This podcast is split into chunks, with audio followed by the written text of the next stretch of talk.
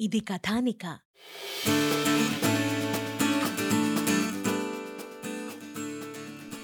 ఆదివారం ఉదయం తొమ్మిదింటికి హ్యాండ్సమ్గా రెడీ అయి తారకు ఫోన్ చేశాడు నీల్.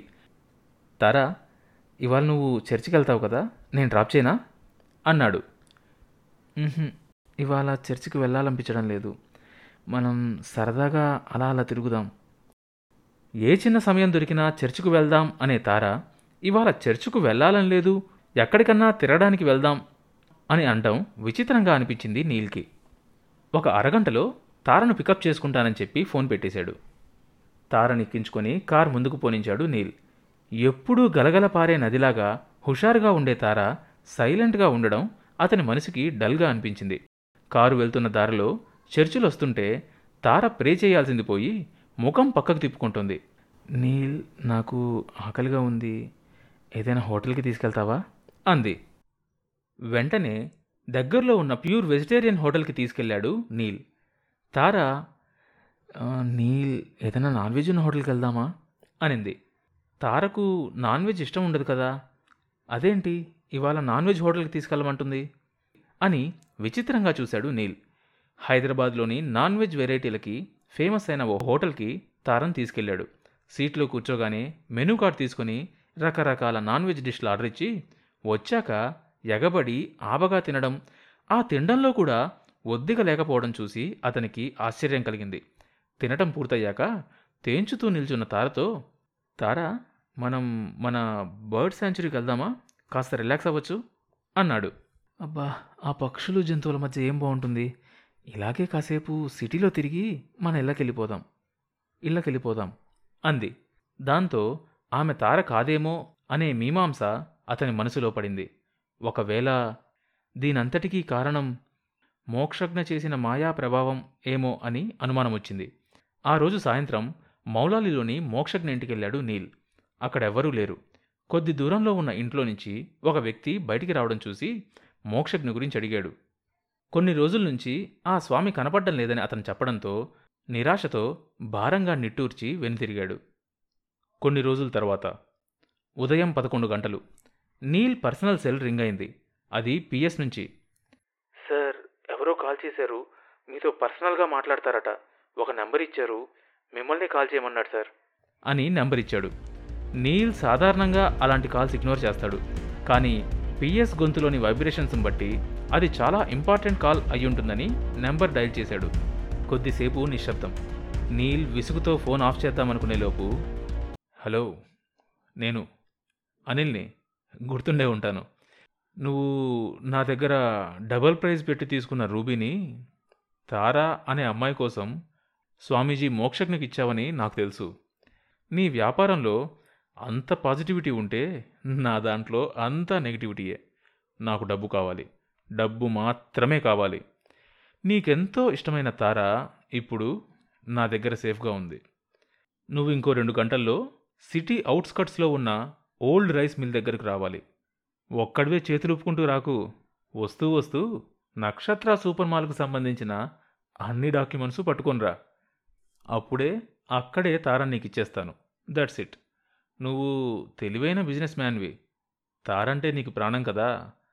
అందుచేత నువ్వు ఎటువంటి రాంగ్ స్టెప్స్ వేయవని నా నమ్మకం.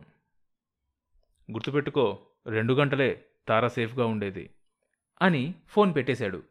డ్రైవర్తో తను కిందకు దిగి ఎంట్రన్స్ చేరేసరికి కార్ రెడీగా ఉండాలని చెప్పి అన్నీ సర్దేసుకొని పిఎస్కు చెప్పాల్సింది చెప్పి లిఫ్ట్ ఎక్కాడు నీల్. అతను ఎంట్రన్స్కు చేరేసరికి అక్కడ కారు సిద్ధంగా ఉంది. నీల్ వెంటనే కారెక్కి చాలా ఫాస్ట్గా పోనించాడు. అప్పటికే డ్రైవర్ సెక్యూరిటీ పర్సన్స్తో సార్ హడావిడిగా వెళ్ళడానికి సిద్ధమవుతున్నాడని గేట్స్ ఓపెన్ చేసి ఉంచమని చెప్పడంతో కారు రివ్వున దూసుకుపోయింది. గూగుల్ మ్యాప్లో ఆ ఓల్డ్ రైస్ మిల్ ఇంకా రెండు కిలోమీటర్ల దూరంలో ఉందని చూపిస్తుండగానే దారిలో రోడ్డు మీద ఒంటరిగా భయం భయంగా బిక్కుబిక్కుమంటూ బెదురు చూపులతో నడుచుకుంటూ వస్తున్న తార కనిపించింది. వెంటనే కారు ఆపి ఆమెను తార ఇంటివైపు కారు పోనించాడు. ఆమె కారెక్కగానే నీల్ను భయంతో ఖర్చుకుపోయి అలా ఉండిపోయింది. నీల్ కూడా ఆమెను ఏమి అడగకుండా అనునయిస్తున్నట్లుగా ఆమె భుజాల మీద చేత్తో రాస్తూ ఉండిపోయాడు. ఆమెను వాళ్ళింటి దగ్గర దింపి సెక్యూరిటీ కోసం కొంతమంది గార్డ్స్ని అక్కడికి పిలిచి తరువాత తను ఇంటికి వెళ్ళిపోయాడు మరుసటి రోజు ఉదయం ఆఫీస్కు చేరిన కొద్దిసేపటికి పిఎస్ నీల్కు ఫోన్ చేసి సార్ అనిల్ని ఎవరో చంపేశారంట సార్. జస్ట్ ఫర్ ఇన్ఫర్మేషన్ మీకు తెలియజేస్తున్నాను. అని చెప్పి ఫోన్ పెట్టేశాడు. బిజినెస్ రిలేటెడ్ కానీ బిజినెస్ పర్సన్స్ రిలేటెడ్ కానీ ఏదైనా ఇన్ఫర్మేషన్ ఉంటే ఎప్పటికప్పుడు తనకు చెప్పడం కూడా పిఎస్ డ్యూటీస్లో ఒకటి. నీల్ వెంటనే తన టేబుల్కి ఎదురుగా ఛాంబర్ వాల్కి ఉన్న స్మార్ట్ టీవీ ఆన్ చేశాడు. అందులో రక్తపు మడుగులో ఉన్న అనిల్ను పదే పదే చూపిస్తూ ఊరికి దూరంగా ఉన్న పాత రైస్ మిల్లులో అతన్ని ఎవరో హత్య చేసినట్లు చూపిస్తున్నారు. మేకలు కాచుకునే అతను చూసి పోలీసులకు విషయం చెప్పాడట. ఆ రోజు సాయంకాలం నీల్ తార ఇంటికి వెళ్ళి బయట నుంచే ఆమెకు కాల్ చేశాడు. తార బయటకొచ్చింది. కానీ ముఖం డల్గా ఉంది. ఆమెను కారులో ఎక్కించుకొని ఆమె రిలాక్స్ అవ్వడం కోసం ట్యాంక్ బండుకు తీసుకొచ్చి తామెప్పుడూ కూర్చునే బెంచ్ మీద కూర్చోపెట్టి తాను కూర్చొని కాసేపు అవి ఇవి మాట్లాడి తారా ఈ మధ్య నువ్వెందుకో డల్గా ఉంటున్నావు. నా వల్ల అయితే కాదు కదా? అన్నాడు నీల్. నేను ఎప్పట్లాగానే ఉన్నానే? నిన్న సడన్గా ఆ డెడ్ బాడీ ఆ బ్లడ్ చూసేసరికి అలా అయిపోయాను. తారా నిన్ను అనిల్ అసలు ఎలా కిడ్నాప్ చేశాడు? చిన్నగా అడిగాడు. నాకు గుర్తులేదు. నిన్న నిద్ర లేచి ఆఫీస్కి బయలుదేరాను. తర్వాత అంతా బ్లాంక్. తర్వాత నాకు గుర్తుంది ఆ డెడ్ బాడీ ఆ బ్లడ్. అంతే. అసలు ఆ ఊరి బయటికి నన్ను ఎవరు తీసుకెళ్ళారో కూడా గుర్తులేదు. అంది. నీల్కి అర్థమైంది. తార ఏదో సైకలాజికల్ డిజార్డర్తో బాధపడుతుంది. లేదా మోక్షజ్ఞ చేసిన మంత్రతంత్రాల ప్రభావం కూడా అయ్యుండొచ్చు. అయితే మోక్షజ్ఞ కోసం మళ్ళీ మళ్ళీ ప్రయత్నించాడు. కానీ అతను ఎక్కడున్నాడో తెలియలేదు. లేట్ చేయకుండా ఏదైనా సొల్యూషన్ కోసం ఆమెను వీలైనంత త్వరగా సైకియాట్రిస్ట్కు చూపించడం మేలనుకున్నాడు. మరుసటి రోజు ఉదయం పిఎస్కు కాల్ చేసి సిటీలో ఉన్న టాప్ సైకియాట్రిస్ట్ అపాయింట్మెంట్ తీసుకొని తనకు ఇన్ఫామ్ చేయమని చెప్పాడు. నీల్ చెప్పిన పావుగంటకి పిఎస్ మధ్యాహ్నం రెండు గంటలకి సైకియాట్రిస్ట్ చిత్ర అపాయింట్మెంట్ ఇచ్చారని చెప్పాడు. ఆవిడ అపాయింట్మెంట్ తీసుకోవడం చాలా కష్టమైందని కొంతమంది పెద్దల చేత ప్రెజర్ పెట్టించాల్సి వచ్చిందని అందుచేత మిస్ అవ్వకుండా టైంకి వెళ్ళమని చెప్పాడు. నీల్ టైం చూశాడు. పదకొండున్నర అయింది. తార ఆఫీస్కి వచ్చింది కానీ అంత యాక్టివ్గా లేదు. నీల్ తారకు ఫోన్ చేసి తారా ఇంకో గంటలో ఒక పని మీద బయటకు వెళ్తున్నాం బీ రెడీ. అని అన్నాడు సైకియాట్రిస్ట్ చిత్ర సిటీలో చాలా ఫేమస్. ఆమెను కన్సల్ట్ చేసే కేసులన్నీ హై సర్కిల్వే ఫిల్మ్ నగర్లో కామ్గా కూల్గా ఉండే ఏరియాలో రెండు వేల గజాల స్థలంలో క్రోటన్స్ మొక్కల మధ్యలో ఉన్న అందమైన భవంతి ఆమెది. దాని పేరు మనోవికాసం. సాధ్యమైనంత వరకు కౌన్సిలింగ్తో సలహాలతో మినిమం మెడిసిన్స్తో ప్రాబ్లంని నయం చేస్తుంది. అందుకే చిత్రకు చాలా డిమాండ్. సరిగ్గా రెండు గంటలు కావడానికి పది నిమిషాల ముందే మనోవికాసానికి చేరి రిసెప్షనిస్ట్కి తన అపాయింట్మెంట్ టైం తెలియచేశాడు. ఒక ఆమె సుమారు పాతికేళ్ళుంటాయి. నీల్ దగ్గరకొచ్చి తనతో రమ్మంది. ఇద్దరూ చిత్రం ముందు కూర్చున్నారు. ఆ బిల్డింగ్ బయట ఉన్న అందం లోపల మనశ్శాంతినిచ్చే ఇంటీరియర్స్ అక్కడ సిబ్బంది మాట్లాడిన విధానం ఇవన్నీ చూసి తారకి త్వరగా నయమవుతుందని ఆశపడ్డాడు నీల్.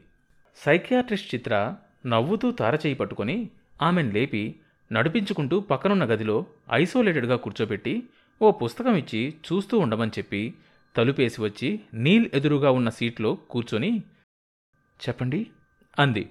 నీల్ తారా అనిల్కి సంబంధించిన ఎపిసోడ్ మోక్షజ్ఞ విషయం తప్ప మిగతాదంతా చెప్పాడు. ఆమె శ్రద్ధగా విని తార ఉన్న గదిలోకి వెళ్ళి ఓ గంట తర్వాత వచ్చింది. మిస్టర్ నీల్ తారను అన్ని రకాలుగా పరిశీలించి పరీక్షించాను. నాకెక్కడా అబ్నార్మాలిటీ కనిపించడం లేదు. బట్ ఎనీహౌ మీరిచ్చిన డీటెయిల్స్ డీప్గా స్టడీ చేసి ప్రాబ్లం ఐడెంటిఫై చేయడానికి ట్రై చేస్తాను. అంతవరకు ఆమెని జాగ్రత్తగా కనిపెట్టుకుని ఉండండి. ముఖ్యంగా ఆమె ప్రతి మూమెంట్ మీకు తెలియాలి. అంది. నీల్ తారా ఇద్దరూ అక్కడి నుంచి బయలుదేరి ఇంటి దారి పట్టారు. ఆమెను ఇంట్లో దింపాక వాళ్ళ నాన్న జాకబ్ను పిలిచి తార కాస్త వీక్గా ఉంటుందని డాక్టర్కు చూపిస్తే మందులిచ్చి ఆమెను జాగ్రత్తగా కనిపెట్టుకుని ఉండాలని చెప్పిందని. అందుచేత ఆమెను జాగ్రత్తగా చూసుకోమని చెప్పి ఆమె ఆరోగ్యంలో కానీ ప్రవర్తనలో కానీ ఏమాత్రం మార్పు కనిపించినా తనకు తెలియజేయమని చెప్పాడు. తమ కూతురికి అందమైన జీవితం ఇచ్చిన నీల్ అంటే ఆయనకు ఎనలేని గౌరవం. తామిప్పుడు ఇంత సుఖంగా సంతోషంగా ఉన్నారంటే దానికి కారణం నీల్ అన్న విశ్వాసం ఆయనలో లోతుగా నాటుకొని అంతేకాదు పెద్దల్లుడికి ఎప్పుడు ఎలా ఏం చెప్పాడో కానీ అతను పూర్తిగా మారిపోయాడు. అక్కడి నుంచి అన్యమనస్కంగా కారులో బయలుదేరిన నీల్కి తార ఎప్పుడూ వెళ్ళే యూసఫ్ కూడా చర్చికి వెళ్ళాలనిపించింది. కారును వేగంగా అటువైపు పోనించాడు. కారును చర్చ్ కాంపౌండ్లో పార్క్ చేసి ఎప్పుడూ చర్చికెళ్ళ నీల్ మొట్టమొదటిసారి లోపల కడుగుపెట్టాడు శిల్వపైన ఉన్న చిరునవ్వులు చింతిస్తున్న యేసు ఎదుట మోకాళ్ళ మీద కూర్చొని తారకు ఆరోగ్యం ప్రసాదించమని మనస్ఫూర్తిగా ప్రార్థించాడు. కొంతసేపటి తర్వాత బయటకొచ్చి చూసిన నీల్కు అక్కడికి కొద్ది దూరంలో ఉన్న చెట్టు కింద కళ్ళు మూసుకొని ఒంటి కాలితో నుంచున్న మోక్షజ్ఞ కనిపించాడు. ఆ తర్వాత ఏం జరిగిందో తెలియాలంటే నెక్స్ట్ ఎపిసోడ్ వినండి. ప్రతి గురువారం మీ ఫేవరెట్ పాడ్కాస్ట్ యాప్లో కొత్త ఎపిసోడ్ రిలీజ్ అవుతుంది. నోటిఫికేషన్ కోసం షోని ఫాలో అవ్వండి.